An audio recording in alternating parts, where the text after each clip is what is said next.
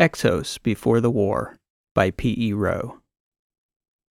To think of a time before the war is to think of a fantasy, it seems to me now, to a time when we had the luxury of indifference, when choices weren't existential, didn't tear families apart. That was Exos then, a playground where my children were to grow unmolested by the realities of their human past. Here we are, haunted all over again. My fears, the same fears of a trillion mothers preceding, all told, we were still lucky. When the Trasp came to us, it wasn't a sudden shock in the dead of night in the form of explosions and death, as it was with so many others.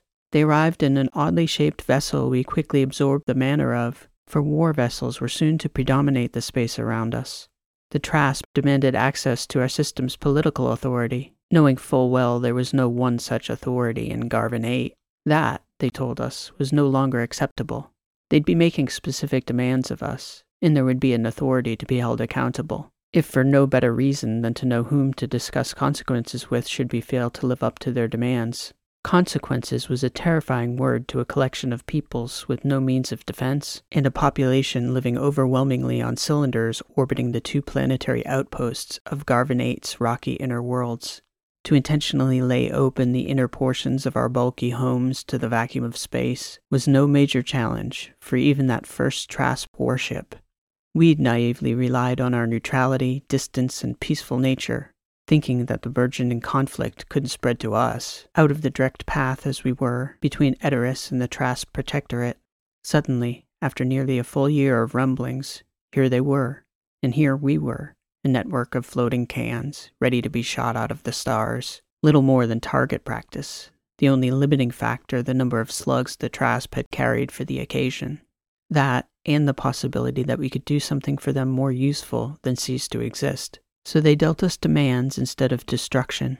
For us, that was the first lesson of warfare. Never destroy resources that could be more useful producing for your cause than no longer producing at all.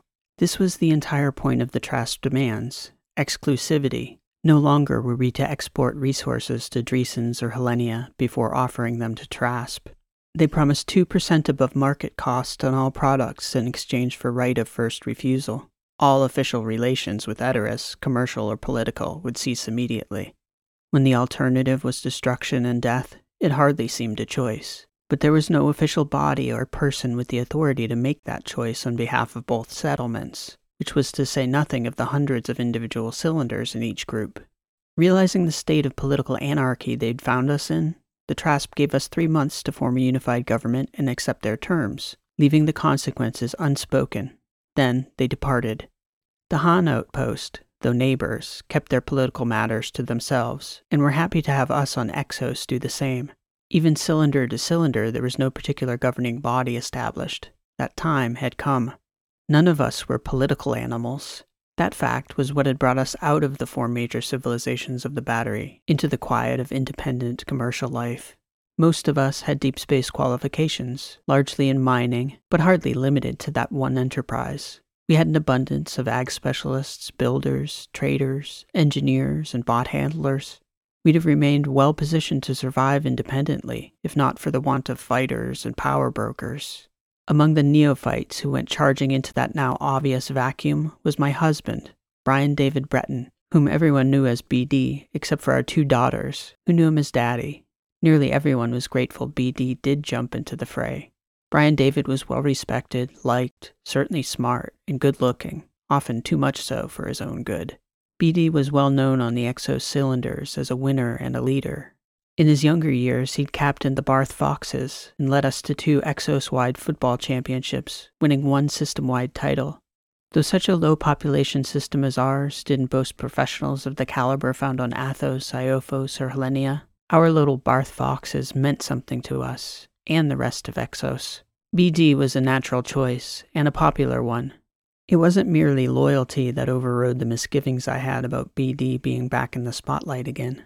I knew him better than anyone. Despite his personal flaws, he was clear headed under pressure, calculating, smart, even ruthless whenever he saw an opportunity an opponent didn't yet recognize. If any among us was going to see the field more clearly than BD, I certainly didn't know who it was. If there was ever a time for him to step back into the limelight, this had to be it. We discussed it for several days before I gave him my blessing, my encouragement even. Our two settlements formed the first exploratory panel within 48 hours. Both urgency and the people demanded a near immediate response. Our group of self sufficient engineers and skilled tradesfolk suffered none of the counterproductive infighting common to political processes on larger systems. A charter was drafted from a template and individuated with the help of AI strategists. Based on population distribution, six representatives were to be chosen from Han, five from the cylinders, and one from the planetary outpost, while Exos would have five total reps, again with one from the planetary outpost and four from the cylinders. BD was elected with 62% of the vote in our district. Expediency was preferred to a thorough campaign, otherwise, some of the political problems I came to pose would likely have come out as candidates were being vetted. Four days after the TRASP ultimatum, the 11 representatives met for the first time to discuss the Garvin 8 system's response. At that point, the mood, at least in the Barth cylinder where BD and I made our home, was that acceptance of the TRASP terms was a foregone conclusion. I suspected that was only because the shock of the situation had led to a strange collective paralysis, a near complete unwillingness to explore alternative paths forward. It wasn't just my Ateran background that informed my strong belief that a robust debate needed to be held. It was the principle of cherishing our independence for so long and then rushing to ratify TRASP's subservience at the first threat without even a hearing. I'd have felt the same way had the warship been Ateran. When BD arrived home to Barth following two straight days on Han where the talks were being held, I did my best to absorb what little he revealed of the proceedings. I'd resolved while he was away to try not to impose my viewpoint. But when it became clear to me that the hearings were trending more toward formality than debate, I waited until we'd put the girls to bed before asking him whether alternatives were being discussed. He glared at me. Nearly three straight days away from home discussing nothing else, Minka. In the first minute we have alone together, you pull me right back to it? I sighed and tried to get him to make eye contact with me.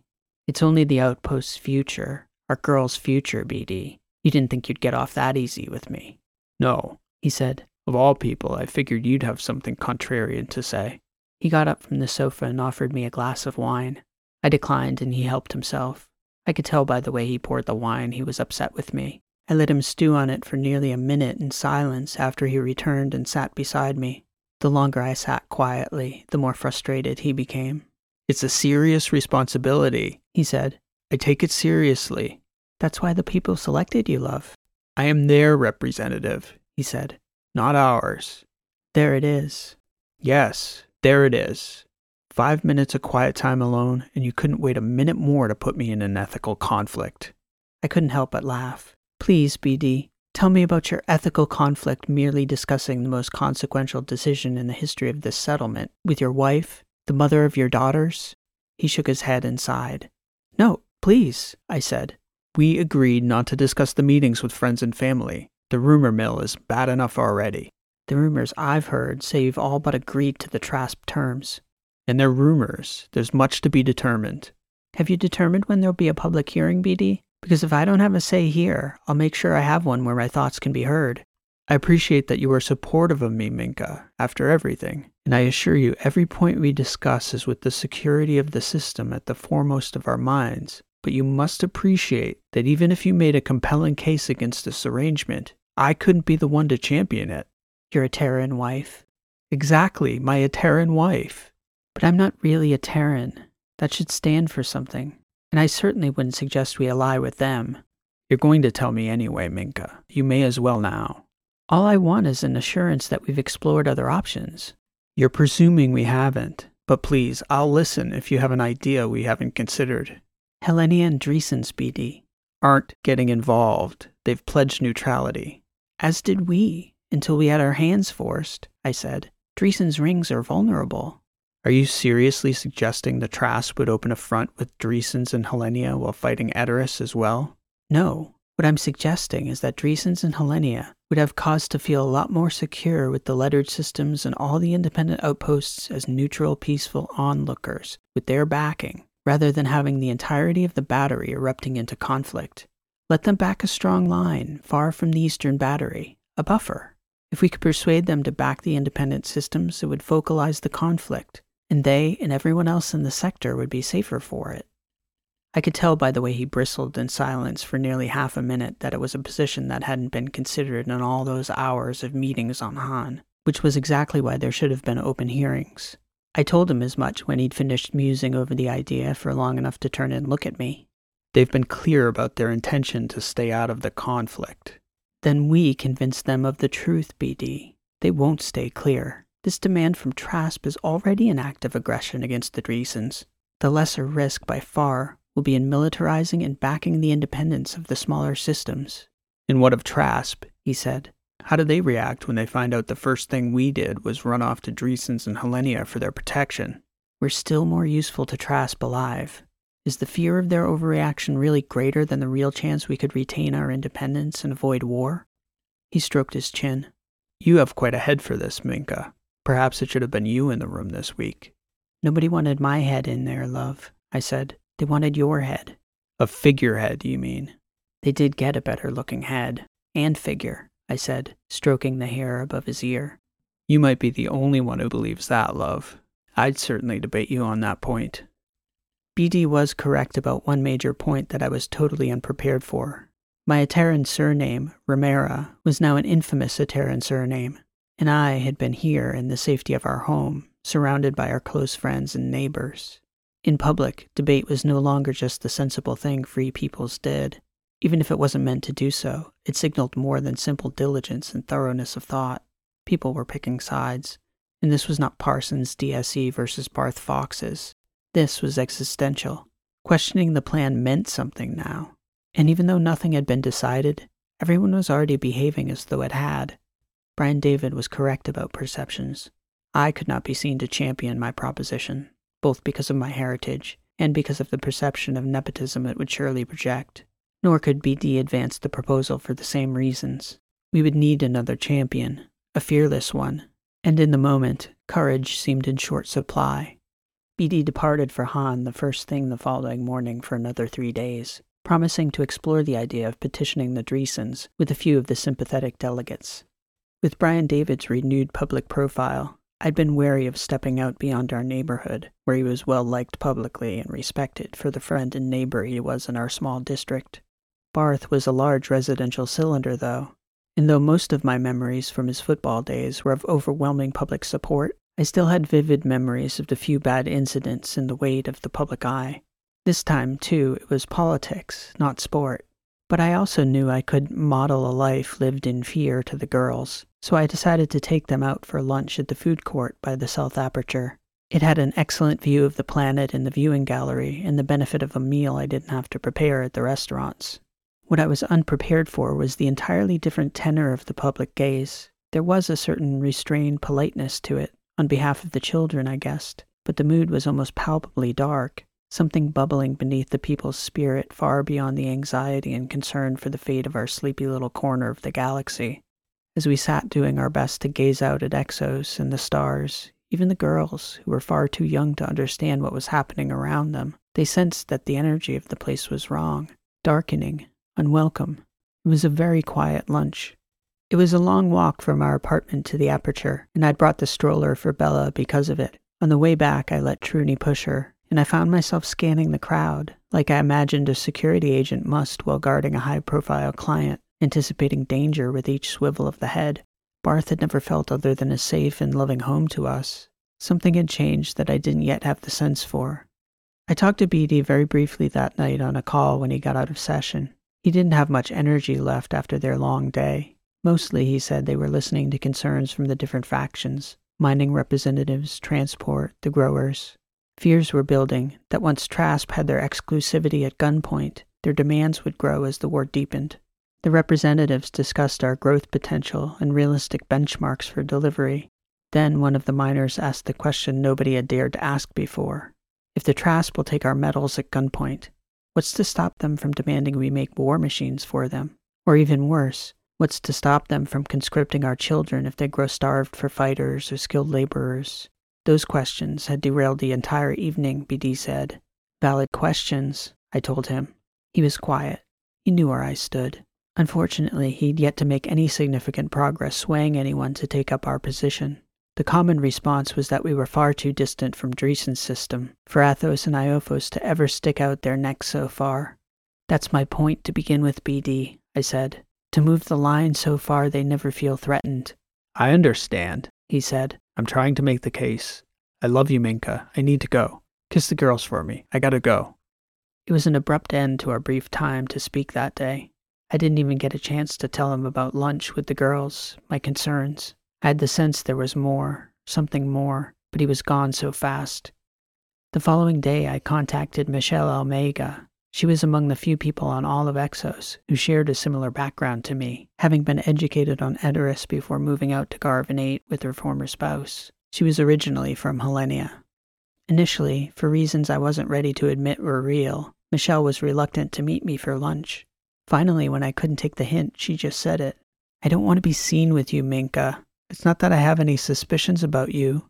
Your husband is the rep for the whole district. But the two of us together? It wouldn't look good for either of us. Michelle, Minka, this is getting serious. Come to the house then. We don't have to go out. She sighed, and I waited through a long, uncomfortable pause before she finally agreed to meet me at the apartment. She appeared that afternoon wearing a hooded shirt that hung nearly halfway over her eyes, and she stepped inside the second I opened the door. Michelle explained that she'd been receiving undue attention from friends and colleagues about her background on Edoras, and that suspicion, she feared, would only flare up further if she was seen with an Ateran. People were talking about me, and apparently there was some resentment toward BD for not being more open about my background before the vote, as though we should have anticipated their totally unwarranted paranoia about my loyalties. That's the word for it, Michelle said. Paranoia. People looking over their shoulders, looking for Trasp informers, Ateran spies. That's how it happened at Veronia, they say. Nobody knows that, I said. I know, Minka, but try telling a mob of paranoid people they're being unreasonable. Somebody has to. You first. We have to live here, Michelle. These are our friends and neighbors. Something about the way she cast her eyes to the side made me think she had other plans. I inquired with a long look. Helenia, she said. I won't work for them, Minka. Not them. I'm not the only one either. Really? How many? I know 10 or 15 people on Barth alone. I have a cousin in Gracia. I'm going to stay with his family until I find a place, just until the conflict is over. I hope there's something to come back to, Minka. I really do. I love Exos, or at least what it was. What I see here now, I don't recognize. I know we don't see each other much anymore, but I'll be sorry to see you go. If you and BD ever need out, she said, we can get you out. I laughed. BD and I can't leave. He's the district rep. She shrugged. Offer stands, Minka. Michelle stayed for a few more hours and played with the girls. When she left, she hugged me as though she never expected to see me again. It seemed surreal.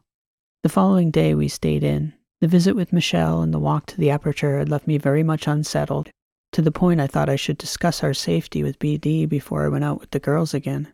Genuine violence was extremely rare on Exos, but as Michelle had made clear, Exos was changing. I'd felt it too.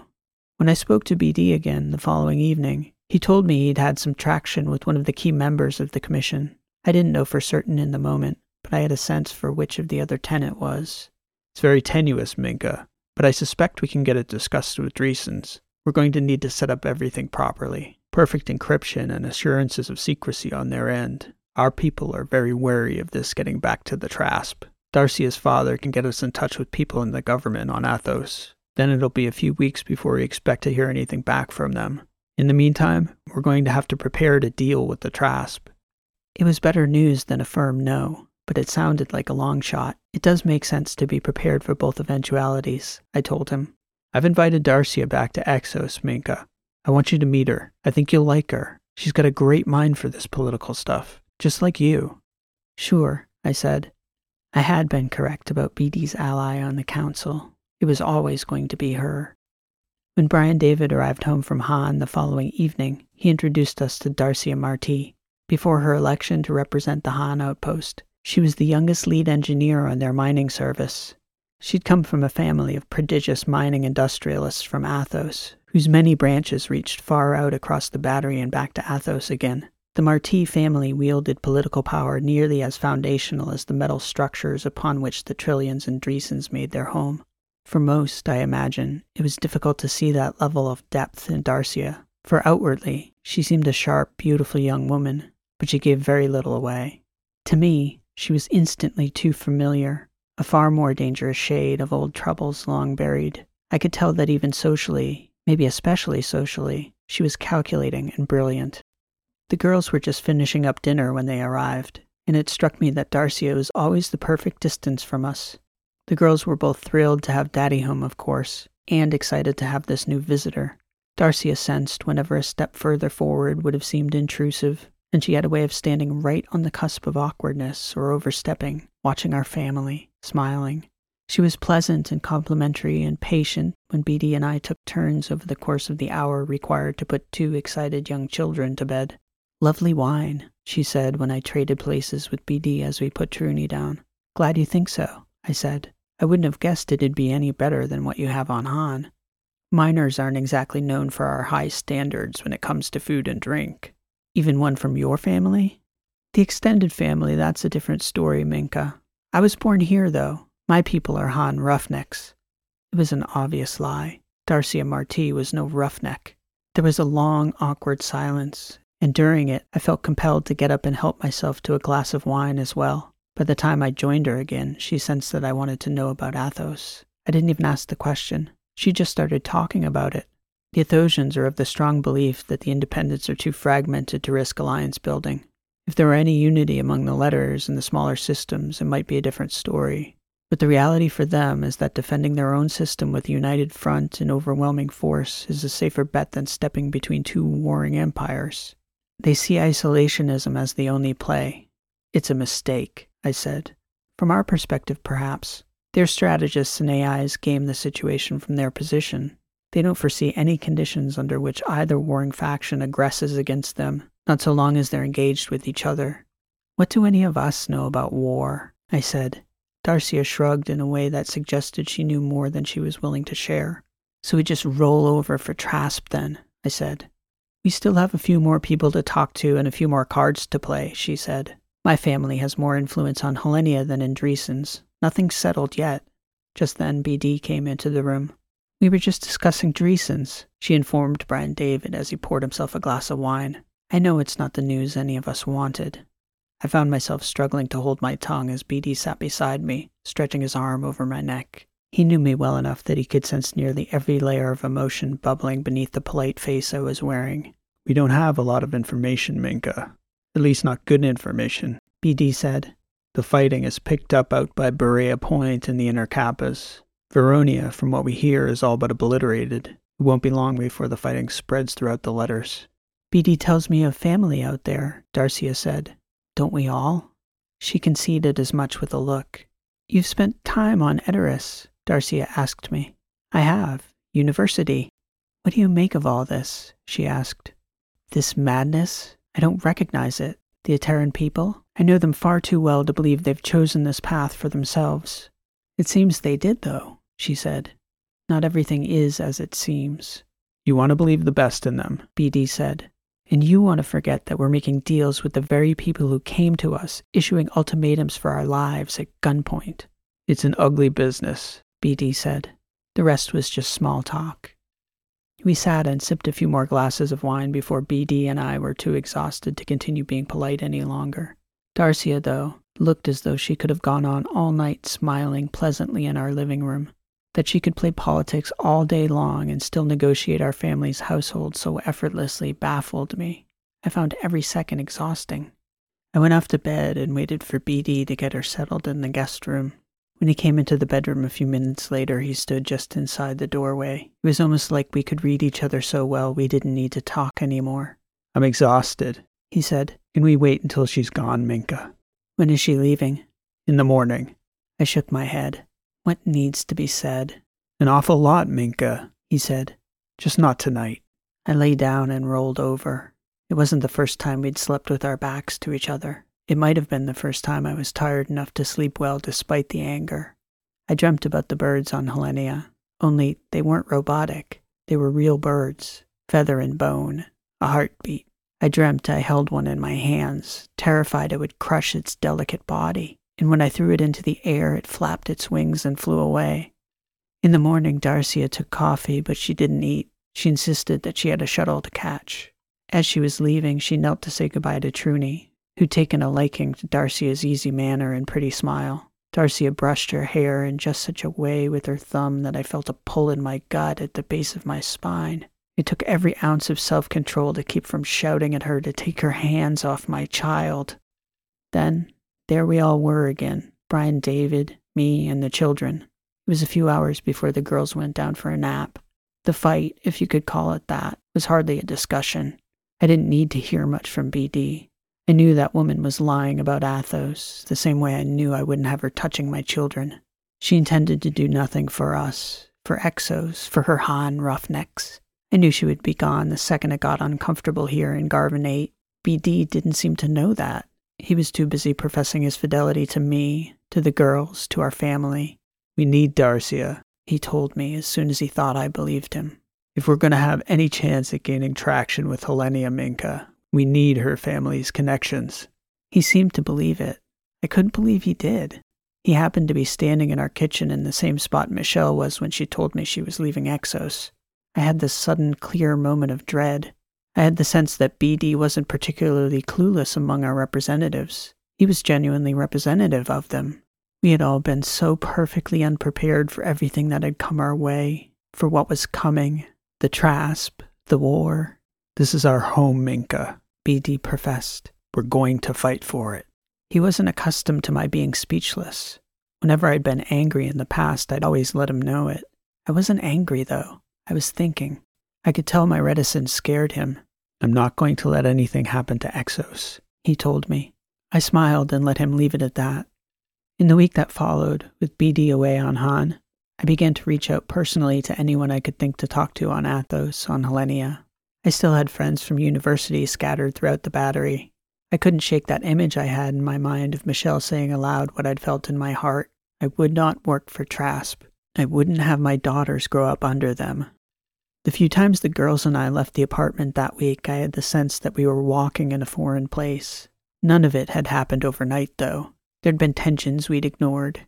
Then, well over a year before, there was the disaster at Veronia and the posturing, the talk of war, and we'd looked at each other as though nothing was wrong, hoping. And still we were hoping. All the while, any of us with eyes to see knew there was something dark at the heart of this war that was so pure and unspeakably wrong that none of us even comprehended what it was. As the days and then weeks ticked by, the tension only grew in every cylinder circling Exos. People became increasingly anxious as the treaty went unratified. The miners especially understood what it meant to be a tributary state to a larger power. Many of them had come to the Garvin 8 system to escape the grind of steady quotas imposed on the contractors by Athos and Helenia. And those gluttonous consumers only demanded metals to build and trade. None of us had any mind for the demand that would be leveled upon us in the service of destruction. BD called nightly with updates.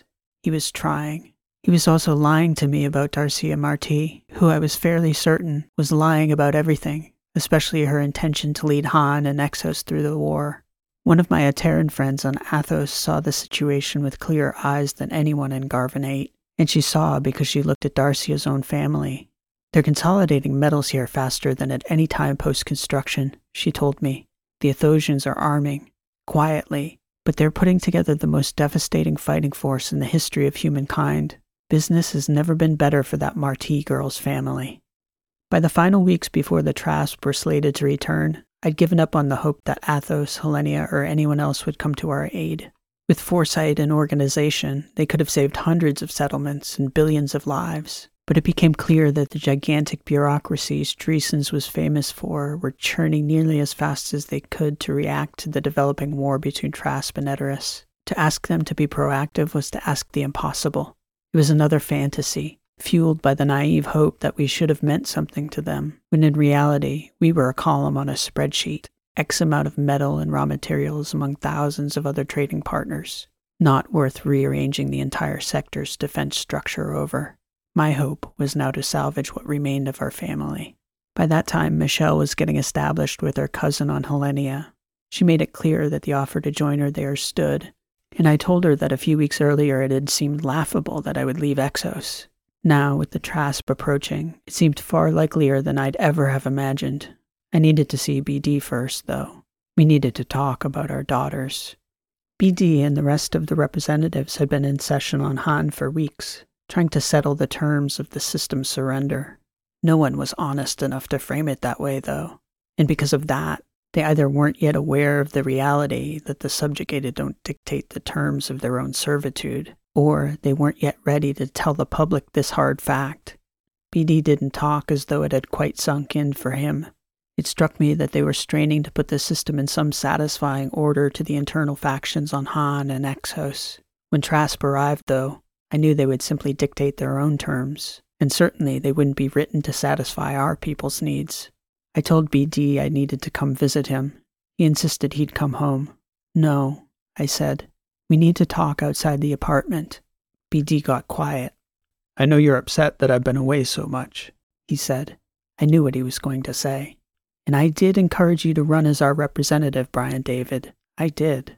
I do regret that, but probably not for the reasons you might think. How do you know what I think, Minka? I'm coming to see you. I'll be on Han tomorrow. That afternoon, I took the girls down to the aperture again. They were beginning to feel penned up and were growing antsy. Ironically, I was starting to feel freer than I had in weeks. It wasn't that I didn't feel the emotions I knew I should have, but the existential reality of the trasp gave me a clarity of purpose that dulled everything else to a chorus of whispers, while in front of me there was a single voice, a clear, certain voice calling me forth toward a single purpose. I was unafraid. The girls and I ate lunch amidst the whispers, louder as they continued to grow. Ateran, Ateran. They bothered me no longer. Because I was calm, so were the girls. After we'd finished eating, we stood in the darkened observation room overlooking the planet, gazing at Exos and the stars as the whole of the cosmos spun.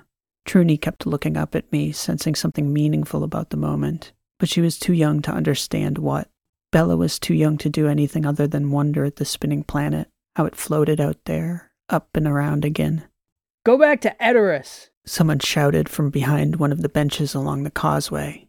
Shh, a woman's voice scolded him awful man. There were some other muffled words I couldn't make out, followed by children. I didn't turn around, just looked down at the girls. I couldn't keep from smiling. Even at their worst, the people here still had a decency about them. I still had a sitter I knew we could trust, so the following afternoon I left the girls at home and set off for Han. I dressed much the same way Michelle had the afternoon she'd come to visit two months prior. All kinds of rumors were circulating. Some of them about BD Breton's Ateran wife, I'm sure. Probably some about him and the single young representative from Han. Most of the rumors were nonsense, per usual. Not all of them were. I kept to the corners and watched my surroundings. It wasn't so much fear as vigilance. I sat by the window on the brief trip over to Han, the majority of the flight burning at low sublight on both ends of the jump. It made for inspiring views of our little system. Exos with her rocky red browns, and Han, her bright white, white glow like the pictures of the moon of Earth. All those little spinning cylinders where most of us lived. I saw two visions of each. One, as Garvin 8 was then, as my memories would always keep it in my heart, Han and Exos before the war. The second vision wasn't of flame, but of the floating husks of cylinders blown open to space, destroyed too fast to even burn. The outposts the Trasp wouldn't need to destroy, for the people who hadn't fled by then would surrender, or they would die of exposure, running off into the arid landscape when the Trasp strike bots came down to clear the city. This horrible vision was a gift, odd as it may sound. It was like knowing the future. I had the same dual understanding of my situation with Brian David. I knew I should have been enraged. After swearing on all that was most sacred to us to never let it happen again, here we were at the most critical hour of our lives, being pulled apart again by his worst impulses. But above the emotion was that same clear, loud voice, a clarity of purpose rendering all else trivial. Emotions now were a luxury. I could feel it later. I met BD in the suite where the representatives were being housed. It was perhaps the nicest room I'd ever seen in the entire Garvin 8 system. He kissed me on the cheek and invited me to sit and he began by apologizing for being away from us for so long. BD, I hope you don't feel as though I pushed you into this. That's what I fear more than anything that you'll stay here to the bitter end out of loyalty to the people we both love here. What do you mean, stay, Minka? Where would we go? I know about you and the Marti girl, Brian David. Don't debase us both any further by lying, BD. I can feel it. His head dropped and he sighed. You don't need to say anything. I need you to know I do love you. I just see you in a different light. I told you last time I wasn't going to go through this again. Minka, I'm sorry. I never meant to hurt you, to hurt the girls. I didn't come here for an apology, BD. I didn't cry this time. There were no histrionics, neither for me nor him. We took a deep breath together. When they come, I said, I cannot be here. Our own neighbors are already cursing me for my Ateran name. I won't have my daughters grow up in fear or be taught to resent their own mother. Where will you go? Michelle Omega has arranged for passage for me and the girls to Helenia. We're going to stay with her until I get word it's safe to head toward the letters. If the fighting is still far back, we'll try to get out to my parents. It's best the girls be somewhere safe, he said. Best you be too, BD. I'd love it if our daughters still had their father when they get to be our age. Nobody thinks it's going to be as bad here as you seem to, Minka. The Trasp aren't interested in fighting us. They just want us to supply resources. Please don't stay here to die for these people, I told him. They wouldn't die for you. I took this position to ensure nobody has to die. I'm not going to abandon everyone before the Trasp even arrive. You need to come home with me tonight, I told him. Your daughters need to kiss their father goodbye. He sighed. It won't. BD stopped. He almost said it. I knew him so well I knew what he was going to say about what it would look like to the people on both settlements to have his wife run off, the signal it would send. Then he almost apologized for thinking it. What time's the next shuttle? He said instead. Some wounds hurt so completely you cannot properly feel them. I think the mind does things to us we cannot know the mechanisms of self preservation. These scars we carry don't make us any better, just different. How untouched we were then, such joyous creatures. In the years that follow, I will remember that. There was an Exos before the war, and there will be one again. Exos, Before the War. This has been an original story written and read by P.E. Rowe. Thank you for listening. I'd like to take a moment to thank all the new viewers and especially the channel's new subscribers. This is still a very young channel, so every like and new subscription helps me to continue to grow and reach new listeners. I'm grateful to those of you who've listened, liked, and subscribed so far. If you're still here listening and haven't subscribed yet, I hope that if today's story didn't sway you, you'll come back soon and give me another opportunity to earn your subscription. For the sci fi writers out there, I've started a series of fiction craft talks to run alongside this series called Rowe Writes, based on my previous lecture series, The Mechanics of Fiction Writing, which focuses on honing the art of fiction writing using all the best information from the fields of narratology, cognitive science, linguistics, as well as traditions and craft. If you're interested, that channel is linked here, and the first episode is already out, based on my story, The First Man. So for the writers out there, I hope to see you there soon. That and more exciting things will be happening on this channel every Thursday morning, throughout the week on Twitter, and always on my website, rowelit.com. Thank you so much for listening. This has been P.E. Rowe, and I hope to see you next time.